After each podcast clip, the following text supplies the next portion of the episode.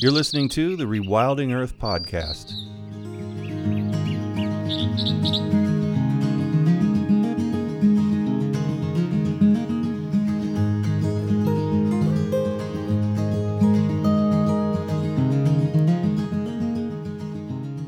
Rewilding Earth podcast is supported by businesses such as Patagonia, Catula, and Biohabitats, as well as the Weeden Foundation and listeners like you. If you love the work that the Rewilding Institute is doing, please consider donating at rewilding.org. And be sure to sign up for our weekly newsletter while you're there.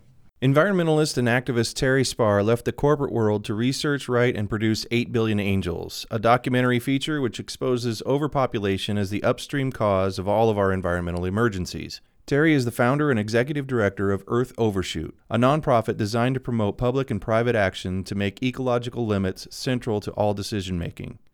A graduate of the University of Pennsylvania College of Arts and Sciences and Fels Center of Government, Terry lectures on issues of sustainability to students, investor groups, and civic organizations. He's also a regular opinion writer for a variety of environmental publications. Terry, thanks so much for being on Rewilding Earth. You bet. Excited to be here. Thanks, Jack. I uh, we were just talking uh, before this about how consumed you must be with your current project. Can you tell everybody what you're working on and why it's so important to you? You know, left the business world about three and a half years ago. I've been growing more and more alarmed and concerned about uh, the path we're on as a society and, the, and, the, and the, where the world's heading. And uh, I uh, uh, began and embarked on a, a uh, mission to uh, be able to communicate my concerns, and I decided to use the medium of uh, film to do that. So we uh, have been producing a documentary for the last three years that uh, we are practically finished. We're about two weeks away. Should be ready by the end of April here in 2019. That was my next question because uh, reading over the site, following you on Twitter, it's been an anxious time because I'm thinking this is going to be really good. And also the message of hope around this. Like it doesn't have to be mm-hmm. this dire situation. No, it doesn't have to be that way at all. No way.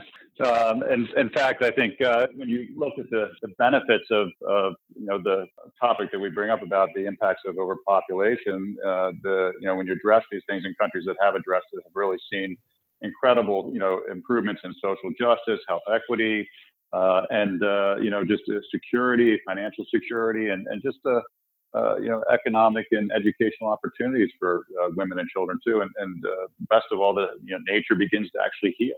We were just talking uh, last episode to Randy Hayes about mm-hmm. nature needs half, and he brought up the idea that a lot of the things that people are really fired up about right now, where in the past we would have been very excited that people were talking so much about climate change, plastic pollution, the oceans, all that kind of stuff is really, you can't go very far on social media and in the news without seeing something about that on the daily. That's usually where it stops. So I said at the in in that, and you can give me some feedback on this.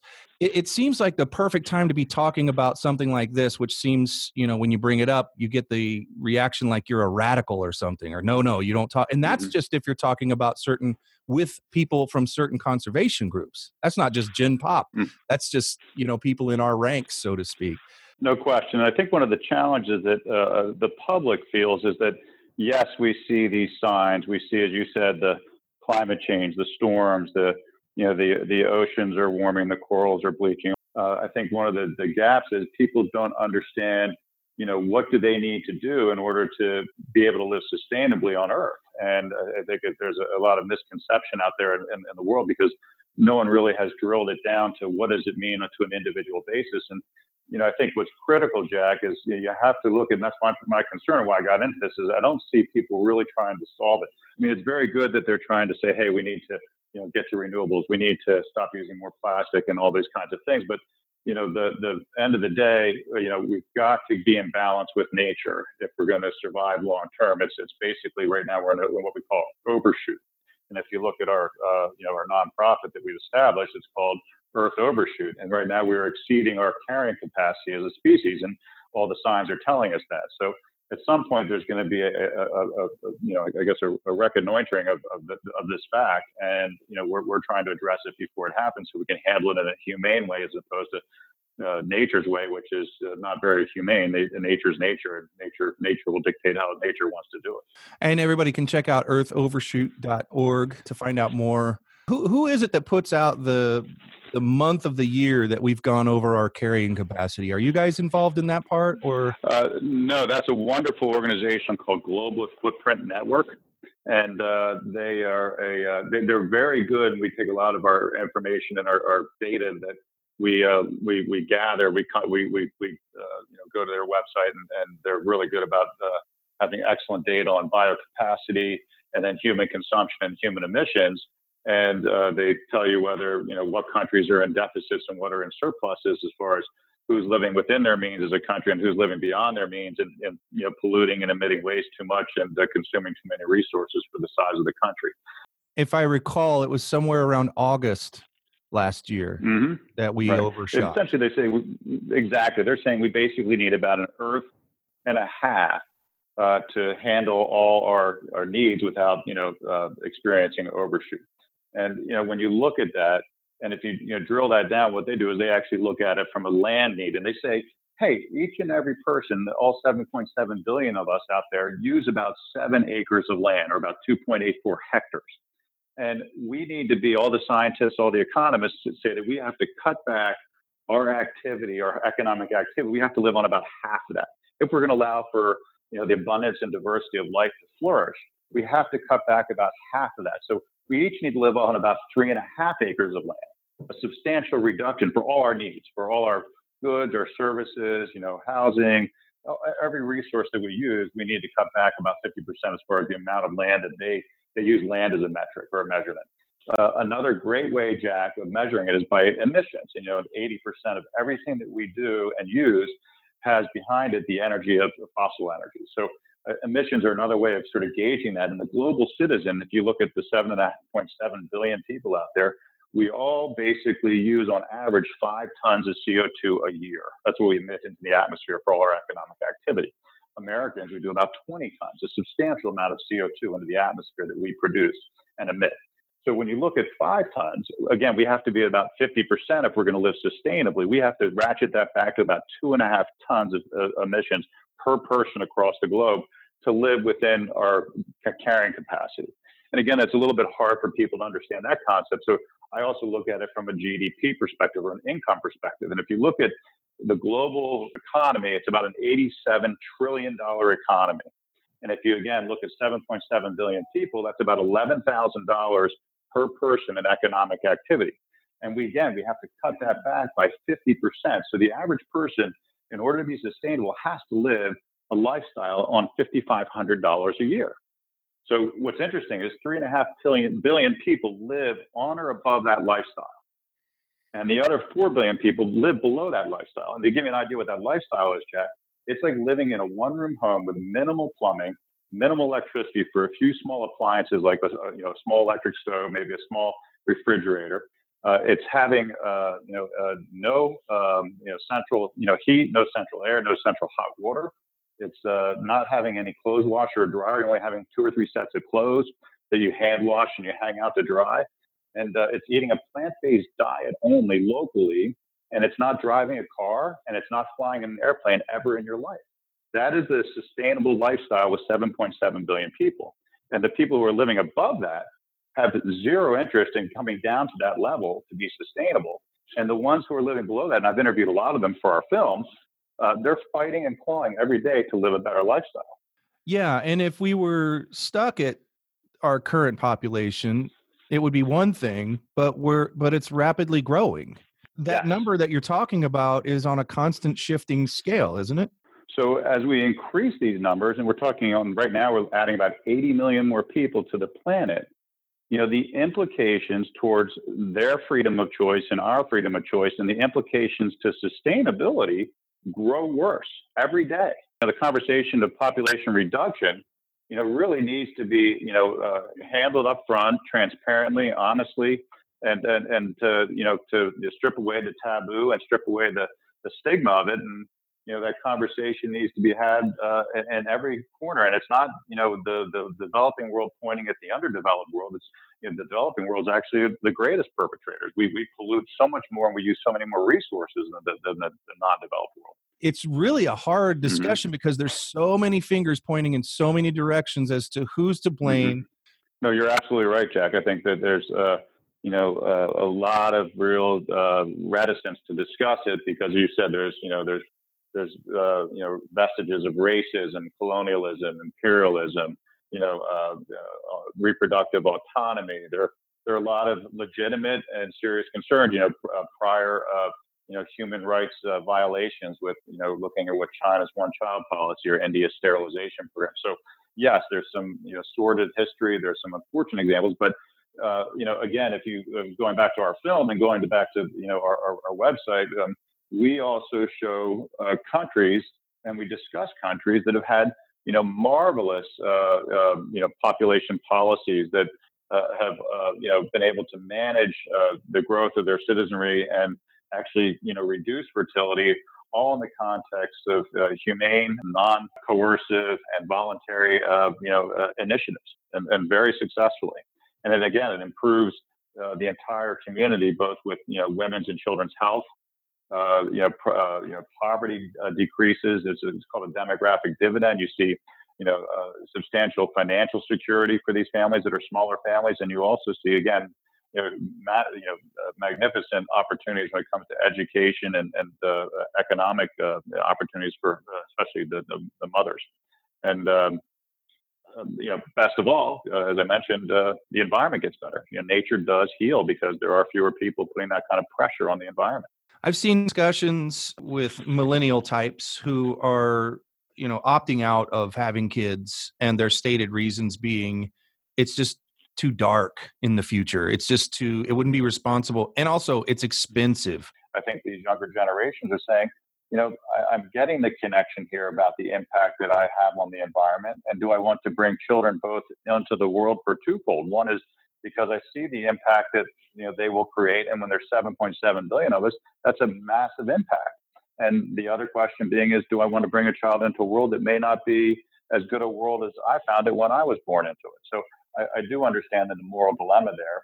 And I, I think what's going to happen is we are going to head down this path of change uh, and we just need to adapt. We need to adapt to new ways of seeing the world, you know, seeing each other, I think, with new values and new ethics. And we need to start to put systems into place, structures into place, and expectations into place that will help us cope with those, you know, difficulties that lie ahead, find happiness where we can and where it exists, and thrive as best we can. Mm-hmm. You know, that mm-hmm. biological pull mm-hmm. comes to everyone, usually comes to most people anyway. And that's tough enough. It's like, wait, I should be having a kid now. Should I? Would my life be better? Whatever. But then all of this cultural conditioning backing it up through a lifetime of when you have kids and when are you having kids. And it's just expected that everyone will. Um, right. To see people at all have a discussion and just firmly put their foot down i'm just not having kids and have and that's been happening for quite a long time but that it seems to be happening even more is a little bit of a hope, right? A bit of a ray of hope. It, it, and I think you're right. There is that sort of uh, expectation, and uh, it's interesting in our film. You know, we try and address some of these you know, challenges uh, that are societally based and societal, you know, uh, expectations or construction, and and we. You know, we have a gentleman who's a, a professor there at uh, bioethics from uh, Johns Hopkins, Travis Rieder. You know, Travis, you know, talks just about that, how you know, there's a, a sort of a, a, justification right now that, you know, why are you a 30 year old woman and you don't have a child uh, and you've been married?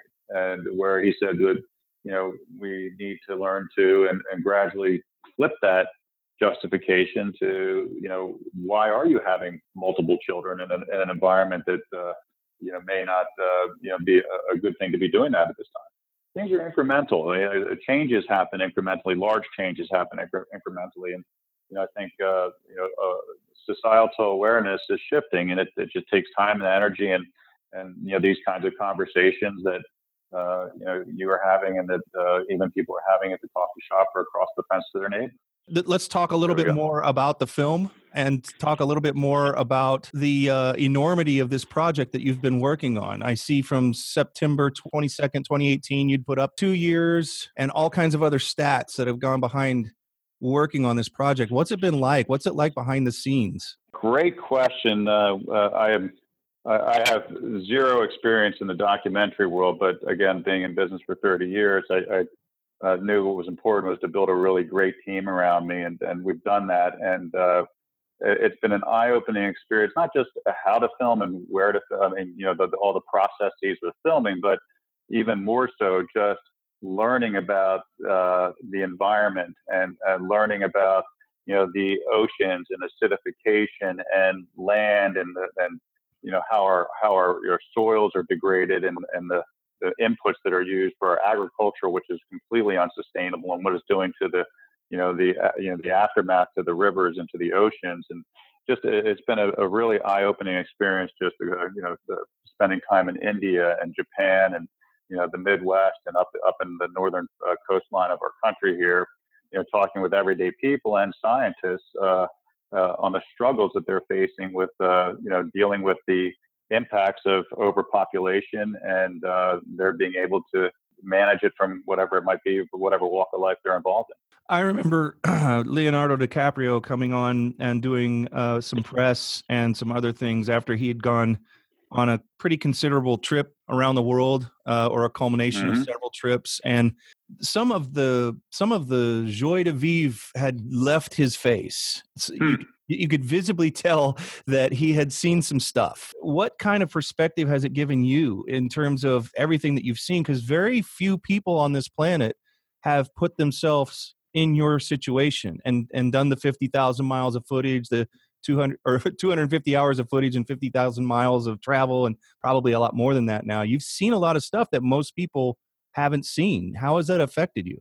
That's a good question, Jack. I, I, I don't think I'm, uh, I've, you know, I don't feel at all uh, less hopeful. Uh, you know, uh, we, we, we all have to come together collectively and we have to uh, not be afraid to tackle tough subjects. And you know, I, I, you know, I, I, get concerned when I see people focus just on one thing like climate change or focus on one issue like plastics in the oceans. Uh, and we have to say, okay, what are the you know underlying causes, and what can we do as far as just stopgap measures? And I think, yeah, I think you can lose hope when you don't see things work, like uh, you know, with climate change and with uh, with fossil energy. 2018 was the biggest year in history of uh, fossil energy use. And 2019, the, you know, the International Agency, Energy Agency, has said we're going to uh, go burn through an additional half a billion barrels of oil. So it's going to be far greater this year than 2018. So we're not really addressing, you know, uh, our fossil energy use quickly enough. So that's worrisome.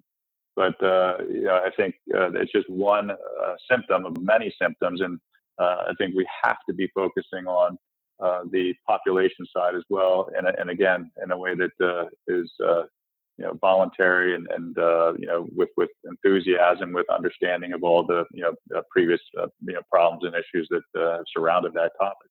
Is there any difference between when you come home or when you're paying attention to the news uh, at large and what you're seeing on the ground in terms of the people that you're meeting and the work that they're doing that really is more hopeful because they're doing the work they're aware of the situation that they're uh, one of those issues at least that they're fighting. How do you reconcile the hype from what you're actually seeing out there? Or is it really close to what you're seeing out there? I think what worries me the most is understanding that our economic activity uh, is not uh, diminishing. It's it's uh, it's increasing every year, and if you look at our impact on the environment, we're just we're just not voluntarily willing to reduce our consumption, and uh, it's it's a very hard needle to move. And technology uh, does not necessarily help us. Uh, you know, technology you know can you know solve problems, but pretty much on a short-term basis. It, it doesn't really solve underlying issues, and sometimes just masks masks and um, you know uh, delays and compounds and intensifies the problems that they were meant to solve. So I, I think I, I, get what what does bring me optimism is when you start to see people like what Alexandria Ocasio Cortez brings up uh, about you know bringing a child into this world may not be a really you know a healthy thing to be doing, um, knowing what we're facing. I think the more conversation we can have about our impacts is our numbers and how that is when you look at you know when you look at science and you look at impact it is the greatest green strategy available jack to individuals and countries the, you know, the greatest green strategy the best carbon offsetting strategy is to literally, you know, have smaller families and reduce population. And when I hear more of that, and I see more of that, and I, I see uh, an organization address it more that they never did in the past, that gives me hope.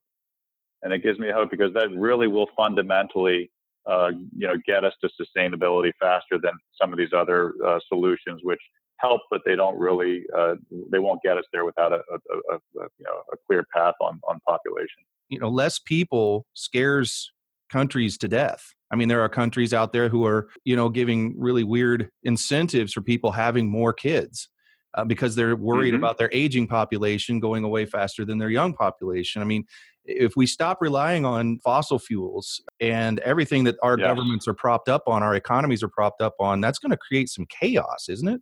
Uh, I don't. Uh, I wouldn't say it's going to create chaos, but and you know, and then the question is if uh, you know which is more chaotic and which is more of, right. a, of a, a, a, peril. Do you do we you know deal with um, you know when we're looking at dealing with economic and social challenges?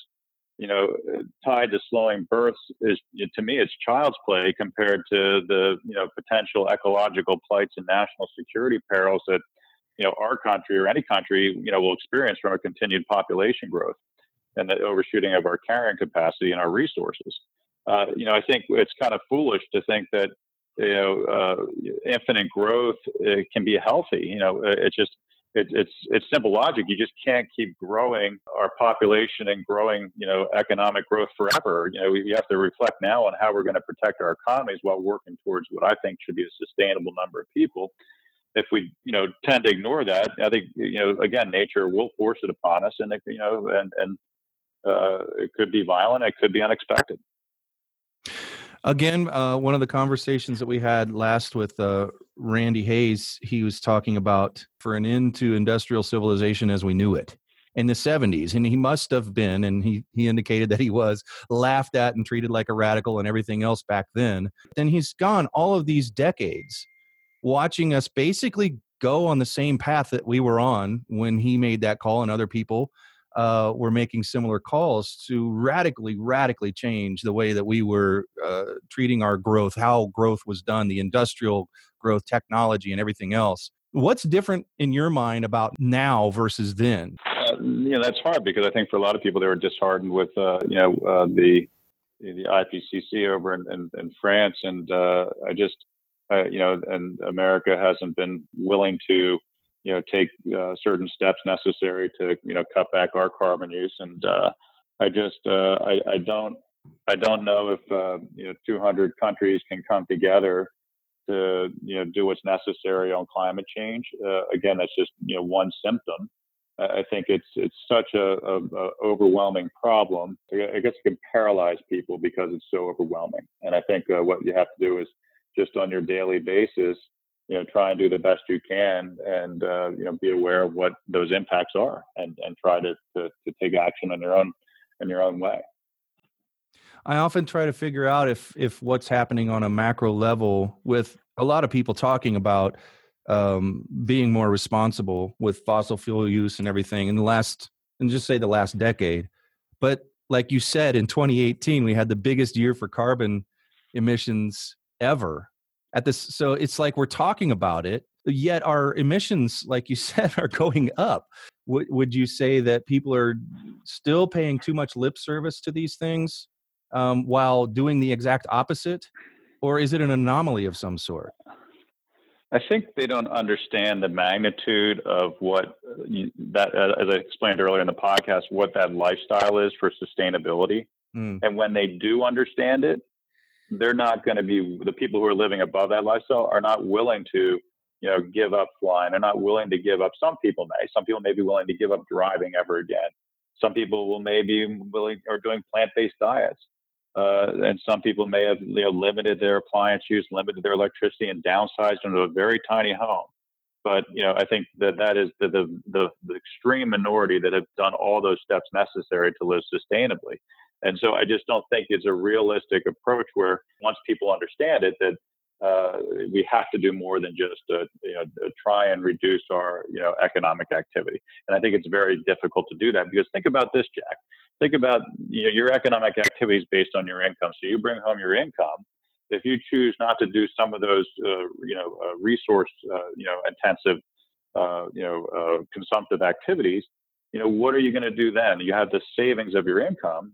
Uh, do you just go out and replace that and do other things with it, or do you do other types of economic activity, or or do you put it aside and save it? In which case, you're putting it into the production side of the economy and that's again creating growth. So it's it's it's a very difficult thing to I think uh, change our affluence, uh, world worldwide affluence. I don't think people want to be forced to live uh, you know more ascetic lives, and uh, I don't think they're voluntarily willing to do it. And that's why again our our our, our argument and our our, our, film is about really addressing the, the population uh, uh, factor. There is a guy in our town that drives a bike all over the place, and he's known as the.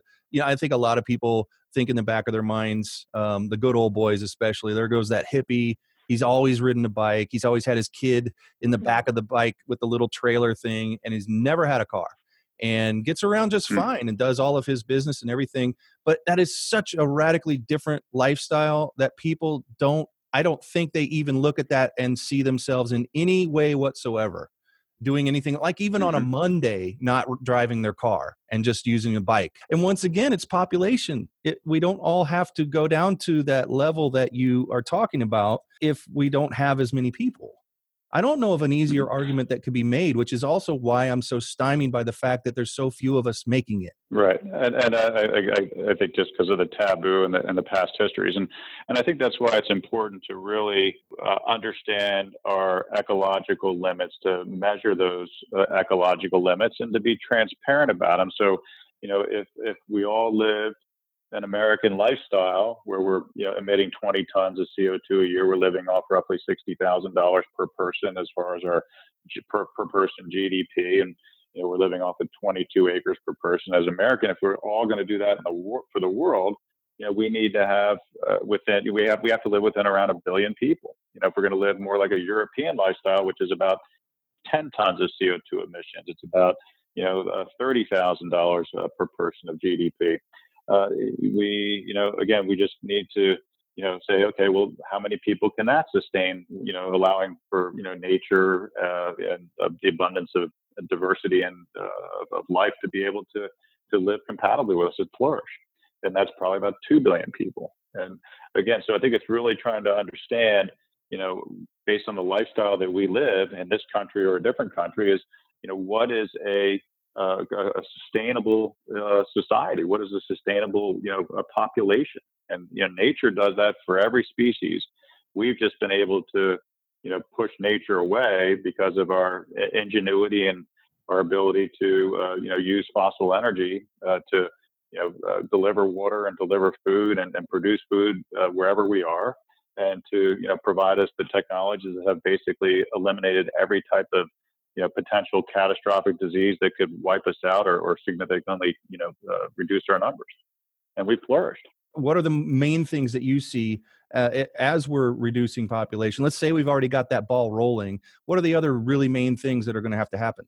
I, I guess you know what does a, a wise society do, knowing that we're heading, we're in overshoot, and we're going to head through this transition? Yeah. yeah. I think one thing that we really have to understand is that when you look at our global wealth, material consumption and energy consumption rise and fall in tandem with our global wealth. So, one of the big issues that we're going to face in about 30 years, based on I, I read a lot from energy experts, Jack, and uh, uh, just you know Charles Hall, you know, Alice Friedemann, Tim Garrett. Uh, you know, there, there are a dozen men and women who are in that you know field that I follow everything that I can read and understand is we've got about 30 years of recoverable reserves before we start to see energy constraints. And uh, what I mean by that is fossil energy will pretty much be uh, a, a, scarce commodity. And 30 years is not a lot of time. And you know, whenever uh, there's a, a, a, scarceness of energy, there's going to be a significant retra- retraction in the economy. So we're going to have a major shift, I think, in about 30 years and we're going to have to prioritize, you know, our use of energy and, and, and, and the running of our civilization. So uh, I think energy is a big factor. We've got to. I, I used to not like um, the idea of nuclear energy, but we've got to shift in the next 30 years to uh, at least some level of energy that will be able to stabilize and, and uh, you know maintain society. and we're not there where we are now as, as a country. So we have to get you know, electrify. We have to put in a significant uh, infrastructure with the grid. We've got to, you know, start to look at the nuclear options out there. When I say nuclear, nuclear energy options. Uh, you know, whether that's uh, some of the newer technologies that are that are out there. I think there's some uh, newer ways of using the nuclear on a more localized basis. There's um, obviously renewables that need to be put into place too. And you know, I think that's critical. Is the energy infrastructure in our country will will will go a long way to you know minimizing you know responses like panic or blame or a breakdown of you know any sort of law or order. And I think the the world as a whole has to recognize that too. Our, our energy constraints in about 30 years. There are a number of other things that we can certainly do. You, you obviously, getting back to localized uh, and, and, more independent sustainability of our, our, our, food systems. You know, being closer to the original source. Uh, you know, the system right now. We spent a couple weeks out in the Midwest filming. is just you know fraught with all kinds of inputs, and it's it's a very fragile system. Jack, you've got you know significant amounts of artificial fertilizer, you know, produced primarily by natural gas. You've got significant amount of pesticides and herbicides, and you know un- unsustainable pumping of aquifers, and it just produces these significant yields. Which you know when any of those inputs uh, faces a, a, scarcity, it's going to you know send reverberations through the marketplace, and we're going to have you know uh, higher food prices and uh, challenges in feeding you know a, a growing population. Fast forward a year from now, and in a little bit, uh, 8 billion angels is coming out. What, what, what's your biggest hope for the impact that all of this work that you've been doing is is going to have on people? My hope is to move the needle of awareness to move the conversation that it's acceptable to discuss and it's an acceptable and understandable uh, you know conversation and that countries start to adopt policies that take into account you know their populations and their consumption and emissions of, of, of you know waste and consumption of resources. I think the more that uh, that philosophy and that uh, culture is accepted and, and trying to be in harmony with nature and balance with nature uh, would be to me a, a you know ultimate outcome take yourself back to your younger years. A lot of people at that age now are thinking about they're getting all these stats. They're going to watch 8 billion angels, they're going to have seen all of the stats on climate change and oceans and everything else. What are the kinds of things that you would encourage if you were standing in front of a, a bunch of 20 somethings now, or uh, maybe some high schoolers getting ready to graduate?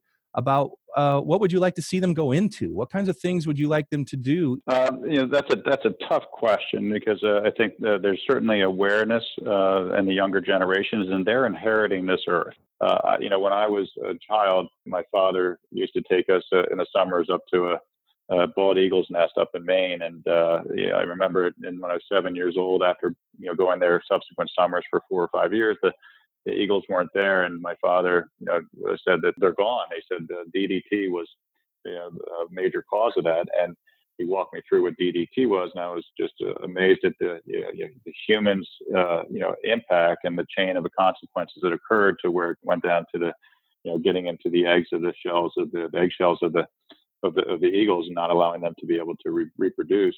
So I, I recognized that impact at a young age and then saw signs and the signs are getting worse and worse. So I hope you know people understand that the magnitude of our impact is substantial and however they can reduce that impact and, and by and large the, the, the single greatest impact is following and pursuing a small family ethic uh, I, I, think there's hope. I think there's a lot of hope. Well, people can find out more at 8billionangels.org. That's the number 8, billionangels.org. You can get on a list there to make sure that you know where screenings are going to be held when this is released. And Terry, thank you so much for mm-hmm. taking the time to be on Rewilding Earth. And thank you so much for producing something like this. I know it's a little premature. I haven't seen it, but I think it's going to be awesome. So uh, I think it's going to open a lot of uh, hearts and minds as well. So thank you so That's much for that work. Terrific, and I just uh, I think what you guys do in Rewilding Earth is such an, an amazing cause, and uh, the pursuit of what you're doing is just uh, to me it's a, a, and I love John Davis too. I just think it's a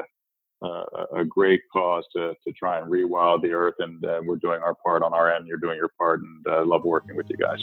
Thanks for listening to the Rewilding Earth podcast. Be sure to visit rewilding.org to subscribe so you don't miss past and future episodes. And while you're there, please consider supporting Rewilding by making a donation or subscribing to the Rewilding Earth newsletter.